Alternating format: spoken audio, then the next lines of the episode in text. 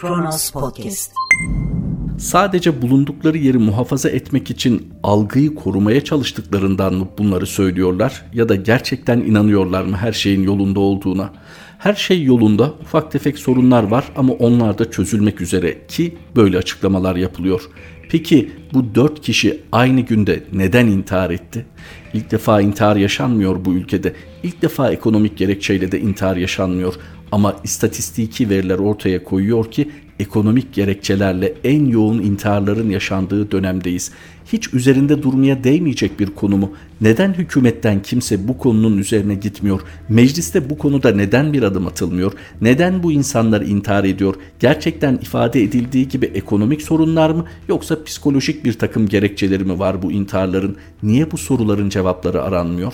Ekonomik gerekçelerle intihar eden insanların cesetleri varken konuşulan diğer konular talidir. Yapılan sadece bu intiharları hazırlayan ortamı deşifre etmektir. Üstü örtülmeye çalışılsa da, gerçekler haberleştirilmeye çalışılsa da aslında yapılan her şey örtük ya da açık biçimde isteyerek ya da istemeyerek bu intiharları netice veren vasatı deşifre etmektir. Merhaba, 2 Mayıs 2021 Pazar günün tarihi ve Kronos Haber'de Kronos günden başlıyor. Yönetmelik değişti, Erdoğan'a bir yetki daha. Artık tüm memurların disiplin amiri. 39 yıllık yönetmelik değiştirilerek Cumhurbaşkanı ve AK Parti Genel Başkanı'na bir yetki daha verildi. Resmi gazetede yayımlanan devlet memurları disiplin yönetmeliğindeki son karara göre Cumhurbaşkanı tüm memurlar hakkında disiplin amirliği yetkisini taşıyacak. Ayrıca Büyükşehir Belediye Başkanlıklarındaki Yüksek Disiplin Kurulu görevi de İçişleri Bakanlığı Yüksek Disiplin Kurulu'na bağlandı. Böylece 39 yıldır devlet memurlarının disiplin işlerini düzenleyen disiplin kurulları ve disiplin amirleri hakkında yönetmelik yürürlükten kaldırıldı. Yönetmelik disiplin kurullarının kuruluşunu, üyelerinin görev süresini, görüşme ve karar usulünü, hangi memurlar hakkında karar verebileceklerini, disiplin amirlerinin tayin ve tespitinde uygulanacak esasları, kurulların ve disiplin amirlerinin yetki ve sorumluluklarıyla disiplin soruşturmalarına ilişkin usul ve esasları belirliyor. 657 sayılı Devlet Memurları Kanunu'na tabi memurlar hakkında uygulanacak yönetmeliğin öngördüğü düzenlemeleri yapma yetkisi Türkiye Büyük Millet Meclisi'nde Meclis Başkanlık Divanı'na, Milli İstihbarat Teşkilatı Başkanlığı'nda Cumhurbaşkanı'na, Adalet Bakanlığı'nda Bakan'a, Hakimler ve Savcılar Kurulu'nda Başkan'a ait olacak. Ayrıca Cumhurbaşkanı tüm kamu idarelerinde, bakanlar, bakanlık teşkilatında, üst yöneticiler başında bulundukları kamu idarelerinde veya kendilerine bağlı birimlerde, bölge müdürleri taşra teşkilatı bölge kuruluşlarında, valiler taşra teşkilatı il ve ilçe kuruluşlarında, belediye başkanları belediye ve bağlı kuruluşlarında, misyon şefleri yurt dışı teşkilatında görevli bütün memurlar hakkında disiplin amirliği yetkisini taşıyacak sorsanız ya da eleştirseniz bunların basit bürokratik düzenlemeler olduğu söylenecektir belki. Fakat pekala tek adam ruhuna hizmet eden, bunu düzenleyen bir değişiklik. Peki neden buna ihtiyaç duyuluyor? Yeterince yetkisi yok mu Sayın Cumhurbaşkanı'nın ve sıralı olarak ona ulaşan hiyerarşide kendi atadığı insanların yeterince yetkisi yok mu ki böyle bir düzenleme yapılıyor? Burada artık ne hedefleniyorsa yine sızdırmazlık prensibiyle hareket ediliyor. Yani açık bırakmama çabası. Oysa hatırlayın Adalet ve Kalkınma Partisi göreve geldiğinde estirdiği rüzgar hiç de böyle değildi. Estirdiği rüzgar daha çok özgürlükler ve haklardan yanaydı. Oysa şimdi daha çok disipliner, daha çok merkeze bağlı, daha çok yukarıdan aşağıya inen bir yetki dağılımı ve daha çok tek adam ruhunu hissediyoruz. Yazık ki muhalefet daha yeni yeni Türkiye'de demokrasi askıya alınmıştır gibi ifadeler kullanıyor yapmak istedikleri esaslı köklü değişiklikleri bir takım gerçekliklere dayandırarak toplumda kabul edilebilir kılmaya çalıştıkları kesin. 15 Temmuz 2016'da bunun zirve uygulamalarından biri. İşte en son 1 Mayıs'tan bir gün önce çıkarılan genelgeyle sokakta vatandaş cep telefonunu çıkarıp kaydedemeyecek. Neyi? Polisin toplumsal olaylara müdahalesini. Neden? Özel hayatın gizliliğini ihlal ediyormuş kimin özel hayatının hani deseniz ki gözaltına alınan kişinin özel hayatı yine makul. Polisin özel hayatı olabilir mi toplumsal olaya müdahale etmek? Velev özel hayatın gizliliğine müdahale olsun. Ayrıca mahkeme konusu olabilir. Peki vatandaşın özgürlükleri ne olacak? Kaldı ki bugüne kadar yaşanılan toplumsal olaylardaki deneyim bunun önemli olduğunu gösteriyor. Hazır herkesin görüntüleyebilme kabiliyeti olan cihazlara sahip olduğu bir ortamda bu tür toplumsal olaylardaki aşırılıkların önüne geçme fırsatı yakalanmışken neden emniyet genelgesiyle bu engelleniyor? İyi niyetli olduğu düşünülebilir mi böyle bir genelgenin? Örneği o kadar çok ki işte 1 Mayıs vesilesiyle hatırlamak lazım. Kemal Kurkut üst tarafı çıplak olduğu halde canlı bomba olmakla suçlanan ve koşarken yakın mesafeden vurulan bir gençten bahsediyoruz. Olayı görüntüleyen gazeteci yargılanıyor. Henüz onun yargılaması bitmeden olayda Kemal Kurkut'u başka bir şekilde etkisiz hale getirebileceği açık olduğu halde onu vuran ve öldüren polislerse artık mahkemeyle bağlarını kopartmış durumda ve elini kolunu sallaya sallaya dışarıda gezebiliyor. Bir gazeteci bir yerde kamu görevini ifa ettiği halde bunları yaşıyorsa bir vatandaşa neler yapılmaz değil mi? maalesef pek çok olayda bir ders verme arzusu seziliyor. Şimdi 39 yıllık yönetmelik değiştirilerek Cumhurbaşkanı ve AK Parti Genel Başkanı bir yetki sahibi daha oldu. Oysa böyle başlamamıştı bu hikaye ve şu an çok farklı bir yere doğru evrildi. O şekilde devam ediyor. Üstelik gücün merkezde toplanmamasını gerektirecek o kadar çok örnek var ki bir partinin bu kadar güçlü olduğu, teşkilatlanmasının bu kadar etkili olduğu bir dönemde bakın sıradaki örneğe.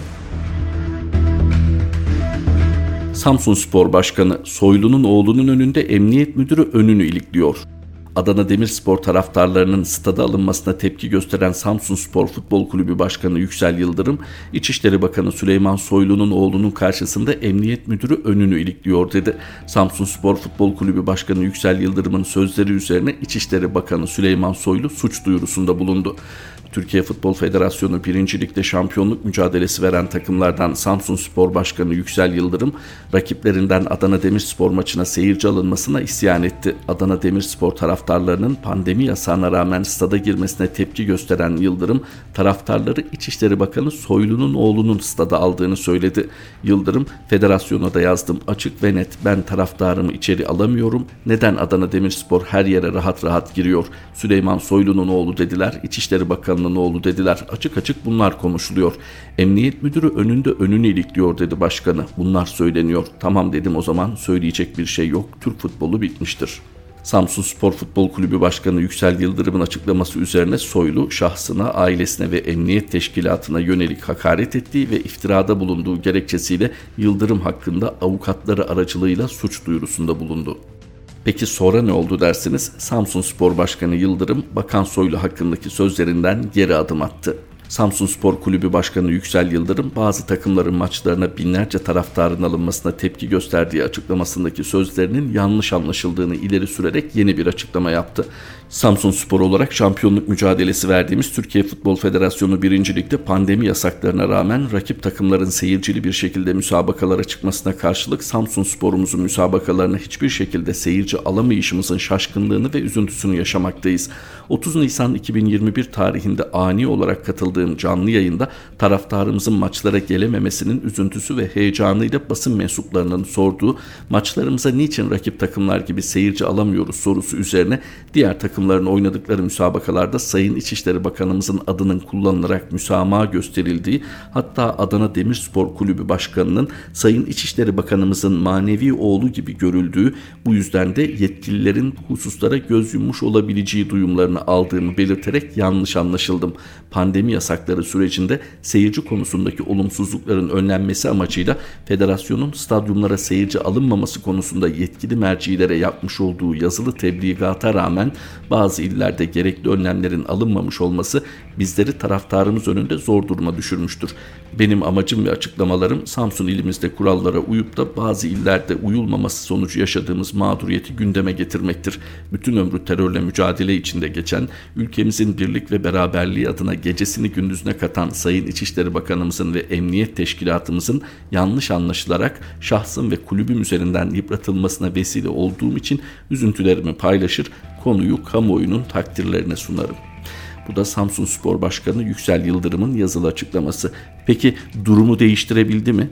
Yani şu ana kadar Samsun Spor taraftarı yahut da bir başka takımın taraftarı stadyuma alınmadığı halde Adana Demirspor taraftarının stadyuma alınması salgınla mücadele önlemlerine tamamen aykırı olmakla birlikte bu gerçek ortadan kalktı mı? Bakınız ne dedik? Yetki merkezde toplandıkça merkezdekilerin tüm çevre üzerinde baskısı ve etkisi artıyor. Bu istenilerek yapılmıyor olabilir. Fakat bir isim güçlendikçe onun isminden faydalanmak isteyenler çıkabiliyor. İşte bunun için demokratik düzenlemeler önemli. Bunun için merkez güçlenirken denge ve kontrol mekanizmalarının muhafaza edilmesi önemli. Bir kere şunu da altını çizelim. İçişleri Bakanı Süleyman Soylu niçin suç duyurusunda bulunuyor Yüksel Yıldırım hakkında? Önce iddiayı araştırması gerekmez mi? Belki gerçekten birileri sizin adınızı kullanarak maçlara salgın önlemlerine aykırı olarak seyirci sokuyordur ki görüntüler var ortada. Niçin önce bunu araştırma ihtiyacı hissetmiyorsunuz? Bakınız haklı dahi olsanız bu tutumunuz baskı oluşturuyor insanlar üzerinde. Bu açıklama sizce gerçekten yarım saat sonra pişman olan Yüksel Yıldırım'ın ya ben ne yaptım ayıp ettim koskoca bakana böyle bir düşünceyle mi ortaya çıktı? Ya da gerçekten böyle olsa bile artık vatandaş buna inanır mı? Ama tabii kimin umrunda? Soylu genelgeyi savundu. Anayasaya aykırı değil, basın özgürlüğünü engellemez. İçişleri Bakanı Süleyman Soylu, Emniyet Genel Müdürlüğü'nün toplumsal olaylarda görüntü alınmasını engelleyecek genelgesinin anayasaya aykırı olmadığını iddia etti. CNN Türk canlı yayınına katılan Bakan Soylu, Herkesin kendine ait bir fikri olabilir ama bu tip tartışmalar üzerinden siyasal konumumuza göre bir değerlendirme yaparsak biraz doğruyu bulmakta zorlanırız düşüncesindeyim. Bizim yaptığımız her şeye bunlar zaten yanlış yapıyorlar. Anayasayı ihlal ediyorlar, hukuku ihlal ediyorlar. Bakışını düzeltme imkanımız söz konusu değildir. Kişisel verileri koruma kurulu var. Biz bu kuruldan görüş almadan, değerlendirme almadan bu konularda hiçbir adım atmayız. Burada iki ayak var. Birisi kişisel verileri koruma, ikincisi de anayasanın 20 maddesindeki özel hayatın gizliliği esasını ortaya koyar anayasaya aykırılık kesinlikle söz konusu değil. Genelge İçişleri Bakanlığı'nın değil, Emniyet Genel Müdürlüğü'nün genelgesidir. Bu basın özgürlüğünü engellemez. Basın çekme özgürlüğüne sahiptir ve çeker. Sayın Kılıçdaroğlu siyasi olarak bu demokrasiye aykırıdır diyebilir ama Sayın Kılıçdaroğlu burada bir ölçü koyabilecek kişi değildir. Bunun demokrasiye aykırı olup olmadığının yerleri vardır. Orada Danıştay vardır. Diğer tarafta kişisel verileri koruma kurulu vardır. Güvenlik özgürlük için vardır. Kişinin hürriyetinden başka başka hiçbir denge söz konusu değildir. Burada ne anayasa ne de demokrasi ihlali vardır. İçişleri Bakanı Sayın Süleyman Soylu'nun ifadeleri bu şekilde. Ona göre ve onun dahil olduğu hükümete göre zaten bu tür konularda yani demokrasi ve temel haklar konusundaki düzenlemelerde anayasaya aykırı bir adım atılmıyor. Anayasaya aykırı adım atıldığı iddiası hep muhaliflere ait. Kendileri bu konuda çok hassaslar. Sadece bir tek örnek üzerinde duralım.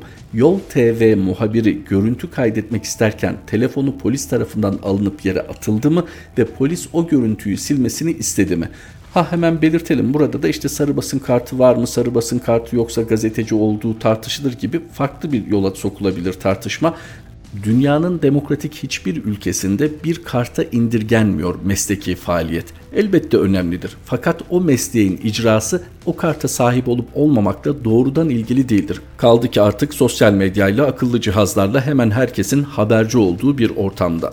Üstelik 15 Temmuz 2016'dan sonra yapılan o akıl almaz değişikliklerle o basın kartının da nasıl verildiği çok tartışmalı hale geldi konuyla ilgili meslek örgütlerinden değil de doğrudan hükümet iradesindeki bir başkanlık uhdesine aktarıldı. Bu da kartın değerine ve aidiyetine dair başka bir fikir verir. Ama sorsanız hiçbir şey anayasaya aykırı değil.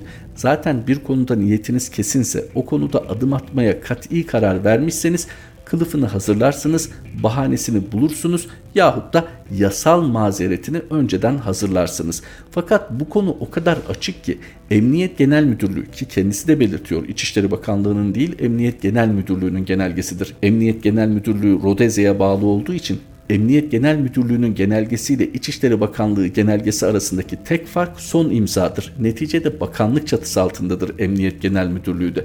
Peki neden 1 Mayıs'tan birkaç gün önce ortaya çıkıyor bu genelge?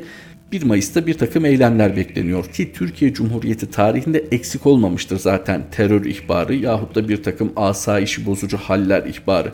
Durum böyleyken tabii ki Emniyet Genel Müdürlüğü teyakkuzda olacaktır. Her 1 Mayıs'ta olduğu gibi gerekli alanları barikatlarla kapatacaktır ve orada toplumun huzuru ve asayişin temini için canını dişine takarak vazifesini yapacaktır.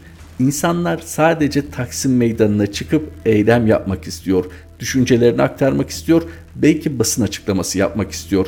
Sayın Cumhurbaşkanı diyor ya hani 1 Mayıs'ı da biz bayram yaptık diye. Şu an anlaşılıyor ki Sayın Cumhurbaşkanı ve onun gibi düşünenler aslında bir dönem miras olarak kullanabilecekleri bir birikim yapmışlar. İşte onu biz yaptık, bunu biz yaptık. Özellikle 2010'lara kadar olan süreçte yapılan bir takım hukuki düzenlemeler kazanım hanesine kaydedildi. Şimdi onların tabiri caizse söylem pehlivanlığı yapılıyor fakat eylem hiç de öyle değil. Madem 1 Mayıs'ı siz bayram ilan ettiniz, niçin insanlar özgürce bu bayramı kutlayamıyorlar? Niçin insanlar geçmiş kayıplarını anamıyorlar? Niçin insanlar sizin politikalarınızı eleştiremiyorlar? Buna neden müsaade etmiyorsunuz? Yoksa demokrat mı değilsiniz?'' Derin devlet karıştı. Sedat Peker Mehmet Ağar'ı hedef aldı. Dünyayı yakarım. Organize suç örgütü lideri Sedat Peker kendisine ve adamlarına yönelik operasyonun arkasında Mehmet Ağar ve Pelikancılar grubunun olduğunu söyledi. Peker, operasyon derin devletimizin başı olarak bilinen Mehmet Ağar ve Pelikancılar olarak adlandırılan grup tarafından koordine edilmiştir dedi. Kendi YouTube kanalında konuşan Sedat Peker evine yapılan baskında eşi ve çocuklarına kötü davranıldığını savunarak ben kızımın bir damla gözyaşına dünyayı yakarım. Bu dünyayı vallahi yakacağım, billahi yakacağım tehdidinde bulundu. Sedat Peker şunları söyledi. Benim kafama takılan sorulardan en önemlisi şu. Mehmet Ağar yılların kurdu. Hiçbir işinde iz bırakmaz. Bu kadar iz. Onun yönettiği, onun yönlendirdiği her şeyiyle o kadar açık ki bunu neden yaptı? Bunu neden bu kadar açık etti? Bunun da illaki vardır bir sebebi. Taşeronluğunu yapmış olduğu bu organizasyonla ona bu taşeronluğu verenleri belki mutlu etmiştir. Evine yapılan polis baskınını Mehmet Ağar polisliği olarak niteleyen Peker derin devletimizin başı geldik 2020'ye insanları çocuklarıyla kadınlarıyla korkutacak diye konuştu. Sedat Peker Azeri iş insanı Mübariz Mansimov'un tutuklanmasından da Mehmet Ağar'ı sorumlu tuttu. Hatta icat edilen terör örgütüyle ilişkilendirilen Mansimov'un bir şekilde malına çökülmek için bu tür işlerin yapıldığından bahsetti. Bunların hepsini uzun uzun konuşacağız dedi. Sedat Peker. Peki gelinen noktada gördüğümüz fotoğraf ne? Ortada bir devlet var mı? Bakınız Alaaddin Çakıcı nasıl tahliye edildi? Alaaddin Çakıcı neyle suçlanıyordu? Sedat Peker'le bir dönem bu iktidar niye bu kadar içli dışlı görüntü verdi? Hatta sınır ötesi operasyonlarınıza Sedat Peker kim olarak, hangi unvanla, sadece bir hayırsever olarak mı ordunuzla aynı safta görülen bir takım gruplara destek sağladı? Sadece Sedat Peker ve Alaaddin Çakıcı'dan söz etmek haksızlık olur. Neticede bu ülke cezaevi nakli sırasında bu devlet bana cinayet işletti diye bağıran organize suç örgütü liderleri ve üyeleri gördü. Neticede bu devlet bir takım ideolojik gruplar çatısı altında da bu tür suçların işlenmesinin önünü açtı. Belki de organizasyonunda yer aldı. Belki dememiz temkin gereği. Peki ne oldu da şimdi Sedat Peker Mehmet Ağar'ı hedef aldı? Belli ki kartlar yeniden karılıyor. Belli ki dengeler değişiyor. Bunda ekonomik gidişat mı etkilidir? Bunda acaba değişen güç merkezleri mi etkilidir? Bunda acaba nasıl bir karanlık ilişkiler ağı etkilidir? Ortaklıklar bozuluyor, yeni ortaklıklar mı kuruluyor? Ama bu esnada ne kadar masum vatandaşın canı yandı, yanıyor ve yanacak? Bunların hepsi soru işareti. Bir devletten söz edemiyoruz. Taze bir örnek verelim bir takımın taraftarları stadyuma girmemeleri gerektiği halde giriyorlar ve ceza görmüyorlar salgın önlemlerine rağmen ama vatandaşın biri denize giriyor son derece risksiz bir ortam salgın açısından ama ceza görüyor. Neden? Çünkü turist değil yani bir hukuk devleti diyor ki bana döviz getireceği için yabancının bu salgın tedbirlerinden muaf olması lazım ama benim vatandaşım denize giremez. Benim vatandaşım özgürlüklerden faydalanacaksa benim ona tanıdığım ayrıcalıklardan yararlanmalı. Nitekim unutmayın daha birkaç gün önce bazı AK Parti teşkilatlarından bir takım ayrıcalık ifade eden belgeler hazırlandığı, bazılarının yalanlandığı, bazılarının ise kesinlikle yalanlanmadığı bir vakıa. Bu devlet ne zaman arınacak ve ne zaman gerçek bir demokrasi, gerçek bir hukuk devleti olacak? Evet seçimler var, demokrasi sayılırız. Evet anayasa var, hukuk devleti sayılırız. Ama uygulamaya bakınız trafikte yol alan bir motosikletliyi elindeki kaskı vurarak durdurmaya kalkıyor bir polis ama bunun görüntüsünü almak ve paylaşmak yasak ülkenin son yıllarını anlatmak için filozoflardan, yazarlardan benzetmeler, ifadeler kullanılıyor. İsmi belki de en sık alınanlardan biri de George Orwell. Durum tam da onun izah ettiği gibi değil mi? Aslında hiçbir şey yasa dışı değildi. Çünkü yasa diye bir şey yoktu. Kronos Haber'de Kronos gündemin sonuna geldik. Tekrar buluşmak üzere. Hoşçakalın. Kronos Podcast